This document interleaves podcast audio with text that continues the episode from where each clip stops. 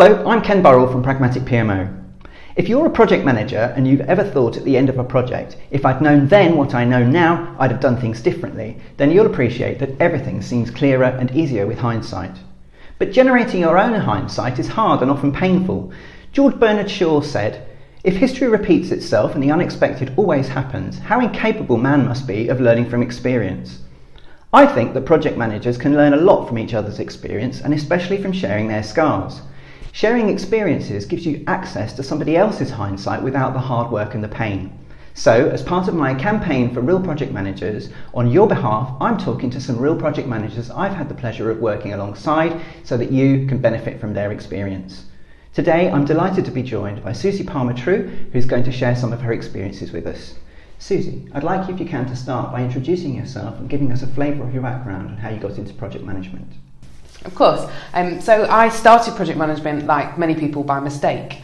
I was working at Lancaster University Student Union at the time, and the director of facilities asked me to do him a favour. He wanted me to do a piece of work that looked at bringing different areas of the university together to think about how we could treat estates and facilities um, from a people point of view rather than a, a process point of view. Um, I didn't realise at the time what he was actually asking me to do was to deliver a, a project. Um, from that point, we continued to work together and I took on a role as an assistant project manager. So I worked with the great and the good to do some relatively small stuff, but at the time felt quite big and, and, and overwhelming. And from then I realised I actually had a knack for project management both the doing and the thinking sides of it. So I uh, did a master's in project management mm-hmm. and then my career sort of took off from that. So I've worked in construction, IT, systems and, and process changes and I've done a lot of strategy delivery, uh, predominantly in higher education. So I'm currently head of portfolio, PMO and change at the Open University, which is a a hell of a job title. Certainly um, so I am responsible for our major change portfolio. So that is all of our projects and programs with significant change and impact to our staff and students. I'm responsible for our PMO function, so a traditional uh, program management office, but we cover all, all of the P's, so, so nobody is safe. and then change in terms of our change capability, our approach, our appetite, and our capacity to do so. So my role is relatively broad, um, but I've got a phenomenal team, so it makes it quite easy. Okay, so thinking back over your career, um, can you share with us an example of a scar, so something that went wrong on a project that you were managing and how you recovered from it? Yeah, of course. So this is a, quite an old story and it probably feels quite quite simple when I when I tell it but it was one of my first projects and I was working with a, a team of people to help take a building down as part of a, a renovation piece of work the work itself uh, wasn't my responsibility so somebody else had the joy of actually knocking the building down right. I had to make sure the people weren't there on the day that it was due to fall and we agreed that we would move them out for the summer period mm-hmm. and they would spend some, some time away we would deal with the building then we would move them back I worked with our conference team to arrange an, a new location and, and to create the bookings and make sure that we had all the bums on seats in the right places. Um, and I made the booking with them to cover the, the, the summer. Uh, we were probably about four or five weeks into the summer term at the university. And the conference team said, Your guys are due to move out next week, aren't they? At which point I had that sinking feeling of, We've got another eight weeks before the building's finished Nobody can go anywhere. Um, and that was when I realised what I had done.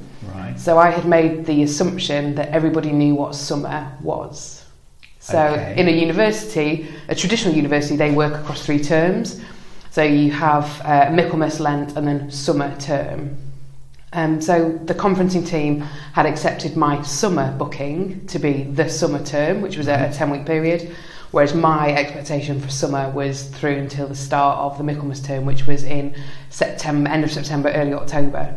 So my assumption that they understood my requirements and my expectations meant I fell relatively quickly wow. out, out, of grace and I didn't have a place to put these people. How many people? Uh, there was about 25 of them. Okay. There was nowhere for them to go. We had contractors due on site. The building that they had come from was, was no longer usable. Mm-hmm. We needed a new a new home for them.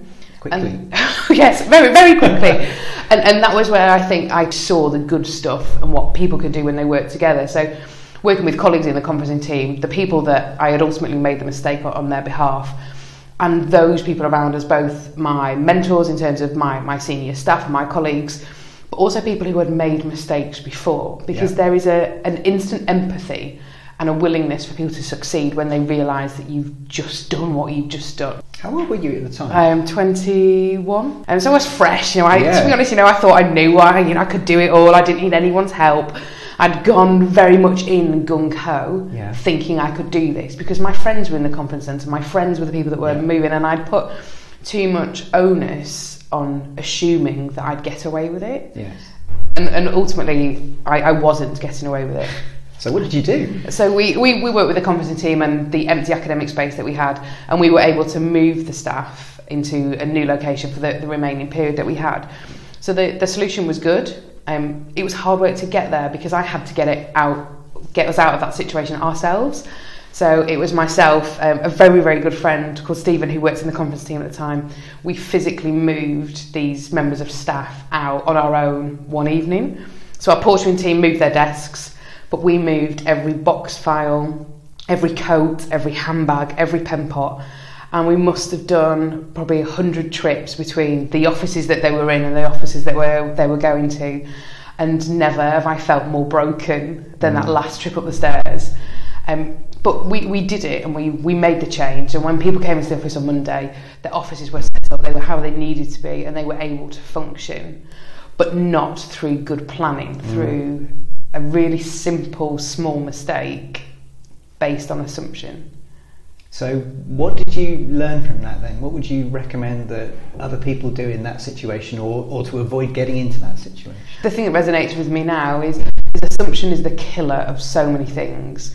And it normally happens when the thing you're dealing with is very simple. So when you don't dot that I or cross that T, Yeah. that's when you're likely to make a mistake. It's not when you're going to make the big decisions because big decisions come with scrutiny. Yeah. They come with heavy controls. They normally come with somebody else checking that you're okay or that you're doing it. But as soon as you get down to the granularity of work packages or a small activity in a work stream, all eyes lift off. And it's in that moment when everybody's looking at the new shiny thing to the left that they forget or they assume that the small thing is going to be okay. And that's the biggest lesson for me. And it's what I always say to our, our new project managers and our junior project managers is start with the little guy. Because if you can get that foundation right and you can get that foundation that's built on strong knowledge, good data, having learnt from projects that have gone before, you're going to get off on the right foot. And if you get off on the right foot, there is a higher chance that you will finish on the right foot. And you will not have to do 100 trips between one office and another office to, to pull it off.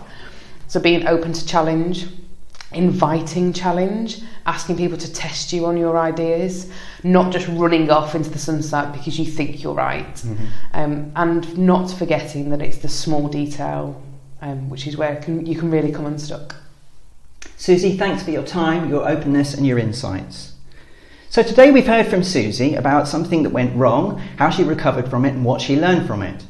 Mark Twain said, History doesn't repeat itself, but sometimes it rhymes. To me, that means that although the future is never exactly like the past, it is often similar enough for the lessons to be useful.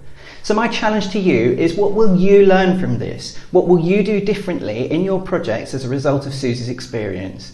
Let me know in the comments. If you enjoyed this video, let me know by leaving a comment or a like or both or sharing it with others on social media. If enough people think these videos are worthwhile, I'll make more of them. If you want to share your scars in one, let me know. For other videos on project management topics, take a look at my video channel. For articles on project management and PMO topics, visit my website pragmaticpmo.com or follow me on Twitter at pragmaticpmo. To connect with me more personally, search LinkedIn for Ken Burrell Pragmatic PMO. In the meantime, until the next time, thanks for watching.